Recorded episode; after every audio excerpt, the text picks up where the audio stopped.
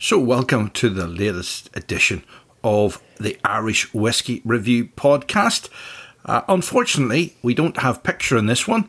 So, how are we going to do this colouring, Marty? Because we, we can't see the colour to do it. Well, the thing about it is, Justin, right? we did the colour feature on on the on the live show, and I sort of demonstrated just how little colour goes into to changing the overall colour of, of, of the whiskey. Um, I used professional grade E150A caramel colour, little t- tiny little speck into a whiskey, and you saw the difference in colour. You look like David Dickinson. it, it, it, looked like Donald Trump when he forgot to get off the sunbed, sort of thing, you know. Um, but it's not actually the colour I want to talk about. It's why the colour, why we don't necessarily like it, and why we shouldn't get too hung up about it. Okay, because lots of people do. Lots of people really get hung up and oh, we don't want colour or colour. Yeah. I just want to talk about that for a little bit. Okay. Uh, what, what, what's the aim of the colouring? Consistency, is that it? Well, this is there's primarily yes. Now, back in the day, just to put it into perspective, right? When you get a blend and you're trying to make a fairly cheap blend, you want really to keep your costs down and you want consistency of colour. Okay, then you want consistency, so you want to have all the different barrels coming from all the different casks that you blend up that you can set this beside that, beside that, beside that bottle. Now these guys they use a spectrometer. I mean they actually use a, a, a essentially a, a, laser to, to make sure that the colour is perfectly uh, the same in every single bottle. That's how that's how consistent they are. I mean when you're making it on mass, that's what they do. Is this a cost thing? Is it? Not really, because anytime you have to add something to something, it's a cost. So if you had, I mean, the fact that you have to go and buy a spectrometer, if you're going to do it in big scale, it's not adding a huge amount of cost, but you're, it's the same as everything else. It's that old Adam Smith principle. Every time someone has to put their hand on something to make it, it adds to the cost. But what it does is, it means that the bottle that you buy today is the same colour as the one next week, and the two weeks from now, and a month from now, and six months from now. And okay, so what you're what you're saying is it's easier to get the taste the same than it is to get the colour the same. Is that what you're saying? Uh, mm, no. the thing about it is, Justin, you, there's so many different aspects to, to blending whiskey. Now, you, there's we've, we've talked to blenders. You and I have both talked to blenders. And what they'll say is that a huge amount of it's spreadsheets, knowing where whiskey is and what it what it is, and checking for off notes as a blender rather than necessarily what the, each individual barrel tastes of as such, because there is a difference in every single barrel, but you know what your spirit's coming off at because you know you're you're, you're these days all your telemetry, all all the, the, the feedback you're getting it's going to tell you that, that this is where it's at. So your spirit's going to be coming off pretty much consistent, no very little variation really. The casks that you're buying are going to be very similar, so you're just wanting to check and make sure that they're all okay. So your spirit should, in theory, be pretty much where you're going to say out. There's no guarantee. There's okay. guarantee, okay? But when you're putting your blend in and they're making up the blend, you know what the recipe is as such. You, you know, people know that you put uh, a little bit of peat in it and a little bit of this and a little bit of bourbon cask. You know, that, okay, yeah, that's where your blend is. Okay, now when you make that, you want the same product basically going out every week, and in order to get that, a, tiny little bit of colour is going to go into your blend to make it 100%, or as close to 100% as possible. We've also talked about flavour drift. You know, we've talked, we've done live tasting where we compared something from years ago to something now, and there's a whole list of reasons why it changes changes flavour over a period of time. But there's from now to next week, there's not going to be any change, or certainly very, very minor changes. Does colouring alter people's perception then? Because r- whiskey's really always a brownie colour, isn't it? well, pretty much. The, the thing is, these days, most people don't use a huge amount of colouring. Okay? Recently, there's been a few of the sort of a couple of the bigger names have been accused of using being heavy handed with it. And to be fair, I've had a few bottles in the not too distant past. I've certainly been hit with uh, with a fair amount of colouring. But, But it, but it doesn't affo- it doesn't alter the taste. So I'm trying to get to the crux of why you would use it if it doesn't alter the taste. A lot of the times, uh, products are in a coloured bottle. Why go then for the consistency and the colouring if there isn't anything really to it? no, this is this is the key. See, some people tell you that they can taste it. I'm going to argue. I'll throw me. I'll, I'll put my neck on the line and say no, they can't. They think they can, but they can't. Right. Right. Okay. because I could put uh, concentrated, professional grade food colouring on a, a tiny spit on a teaspoon and set it in your tongue, and you probably won't taste anything. Now that's it, and it's professional grade, neat on your tongue, and you there's tiny, tiny, tiny, tiniest little bit of taste. Now, whenever you take that amount of colouring and put that into barrels of, of whiskey, you're not tasting colouring. Okay, it just won't. But years ago, more so than today, because people don't, people are a bit more savvy to these things now. Years ago, they would have put colouring in it to make it look older, because the deeper the colour, the more you think it's been in a cask, oh, a better cask. Okay, so are they trying to double trick you into hmm. thinking that colour is a better quality whiskey if it's a deeper colour? Is, is, is that what they're trying to do? Well, because have, quite often would have done more in the past, not just so much now. okay, People are a lot more savvy. but but it's it's cheaper whiskies tend to get the colour in now, isn't it? Yes, and that's that's one of the points I'm going to make. The thing is, if you're buying a bottle of whiskey at twenty pound, twenty five pound, thirty pound, you can't really complain if you put a bit of colour in it because everything's about keeping costs down, about making sure you have a standard product. You're putting it out to the to mass mass produce it, so the colour is just making life an awful lot easier for everybody. It helps with your brand identity, all of that. Now, now, now, I'm going to say, do you remember Henry Ford says you can have any colour you want except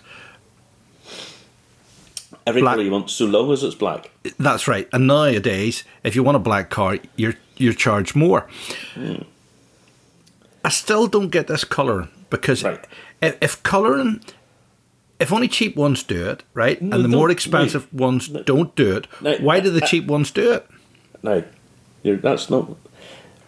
These days, mainly the cheaper ones will do it. The more expensive ones tend not to do it, but you'll still get colouring in some of the more, the, the, the more expensive bottles. Okay. Now, the reason we don't like colouring in whiskey, as a, as a sort of whiskey aficionado or whatever word you want to put, what you're doing whenever you get a whiskey with colour in it is it's taking you a step further away from the cask or from the distillery.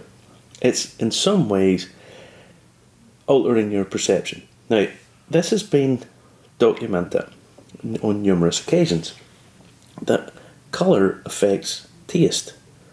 People's perception of stuff. uh, you you have this you have this. There's a, a thing called synesthesia, which is basically where your senses get slightly confused with each other. Okay. For example, if you listen to very loud music, if you're listening to music when you're trying to taste a whiskey, you won't taste it the same. Most, a lot of people, it's well over half people, won't taste it the same. I believe you in this one. I believe you in this one. Yes, because I know a bit about sound. Yes. If people are playing high pitched, you know, high tempo music, things taste sweeter and if they play deep bass music, they taste more umami, more more uh, that sort of meaty flavour. Is, is that why Indian restaurants play that sort of like sitar music? Is it? Well, well, it's kind of yeah. Um, that's why it's certainly why uh, certain drinks taste sweet when you're in a in a disco, you know, in a nightclub, Justin, back in the day. Okay. Because that red light, that high pitched music, and the red light and stuff makes things taste sweeter. And and this is documented. You can go and check this out. So, hmm. color affects your perception. It genuinely affects your your perception of taste. Now, if you are putting that colouring in, that's masking your idea of what the cask was, where the cask was. This was this a, a, a good sherry cask, a well seasoned sherry. Cask. Okay, so you're beginning to think about other things that hmm. are more important. So, uh, certainly, certainly more important to the the whiskey aficionado. Certainly, this is the this is the whole point I want to make about this. Colouring in and of itself doesn't really affect the taste. It just doesn't. But the reason we don't particularly want the colouring is because it takes that little step, that's that little barrier between you and the full experience of buying a, a good quality, possibly a single cask, possibly a limited edition, possibly a the, sherry cask finish when you're used to the bourbon cask finish. You know, it's it's, it's just taking that little step away from it. But because most whiskey aficionados know this, surely it's pointless in doing this because you're not really duping anybody. Well, the only thing, the only thing is, you're not. None of the distilleries were really setting out to dupe people as such. But it's they do it because, as I say, it's various reasons they can do it. What they want to do is give you the best experience, and from a from a purchaser, from from a guy who actually buys whiskey, I want the experience to be uh, as close to the, the, the real thing as possible. Now, whatever the real thing happens to be, should that be a single cask bottling, I want to be as close to the cask. If it's a distillery, um, better offering as, as age statement, etc., etc., I want to be close to the distillery and to the blender. You know, if it's a single malt, I want to be as close to what the blender sends out. And every time you add something to that, you're taking a little step away from the core product, the, from what it, you really you want as a purist you would sort of want to have. Okay, take this scenario. Okay. Right? So, what happens if you get a whiskey? It looks terrible. Um, it's badly presented in a bad bottle, but when you taste it, it's actually quite good. To be honest, that's that's the, so long as if the price point is good, that's kind of the, the taste's really what you're, you're you're going for. Now, I personally like a lot of the presentation. You know, I like I like having the presentation and looking at it and Yes. buying into it and see how it is. But when it's all said and done, the presentation is superfluous. The presentation's also something that they're presenting you with. Uh, but ultimately, it comes down to the liquid, and it's a, it's, it's to me, it, it's like wearing rose tinted glasses. You know, you, can see the world you think, well, that looks okay, but it's not actually the way it is. So you're getting the colouring put into it, and you look at it, and it just means it masks over. You can go, well, there's no point in me even looking at the colour of it because it's it's altered to, suit whatever way they want to put it out. Whereas I want to be able to say, I think they get that wrong, or that cask's maybe not what I, I would like. It's not it's not adding in the depth. Um, What's actually in this colour? What what is it made of? What what is that made of? That that E number. it's it's made of basically burnt sugars. Now, don't be thinking that that's your, your bag of sucrose. Uh, thing, right? It's basically um, burnt burnt carbohydrate, and that can come from very, very, very many sources. Now, um, the idea of it is it's designed not to have any taste. Right. So it's not like toffee. You know, it's not. It's not caramelized. It's a caramelized sugar that's designed to have neutral flavour, and it can come from a variety of sources. See, I, I still, I still really don't get this colour and concept because if you've a petrol car, you put petrol in it. If you've a diesel car, you put mm-hmm. diesel in it. If you've an electric car, you put electric in it, and the outcome is to get you from A to B in exactly the same way. So, if the colouring is odorless, right, mm-hmm. and tasteless, and is only used for consistency of colour, why does it matter that much whenever we have interviewed people that are putting out wonky bottles? Why does the colour have. Because unless you have two bottles beside each other, you're not going to know the difference between one and the other, are you? Probably not. But the idea is you have to remember some of this whiskey can sit on a shelf for a very long time. So if somebody buys you a bottle for your birthday and they bought it four months ago, and then you get another bottle from somebody who bought it last week, and then maybe you've bought yourself one because you didn't know that you were getting two bottles of that for your birthday, and you set them up and they're all three different colours, you, would- you would look at it and go, hang on, there's something not right there. Now, You if, would- some- you- if you- someone turns around and says that this is um, a single casks, and obviously you go, well, there's all different casks. So that's, do you understand? If I have cask A, B, and C, you expect them to be different. That's the point. You- Yeah. You, you want to see uh, what's the difference between the casks. You want to see the, the interplay between the, the spirit that's went in, which is hopefully the same spirit, goes into this cast, goes into A, goes into B, into C. And then you pull it out and you might go, well, if all three parameters all went into the same cask, you pull them out, which one do I prefer? That was the better cask. Whenever you get, if those were all coloured to being standardised, you've lost a bit of that experience. You've, you've, you've, you've created a bit of difference between you and the cask. Okay. Now, there's been a move. I'm digressing a bit. There's been a move to sweeter whiskies, right? It has. What does the colouring. I mean, if it's deeper and richer, does that make people think it's sweeter then, or does that make people think it's less sweet? I'm going to say it probably makes people think. Again, there's no hard and fast rules for this because people perceive things totally different. Uh, you, most people would look at something that's got a more caramelly colour and probably turn around and say, "Oh, that's that's sweeter," because it looks as if it should be sweeter. You know, if something's the colour of, of water, it doesn't look as sweet as something that's the colour of caramel. I'm with you.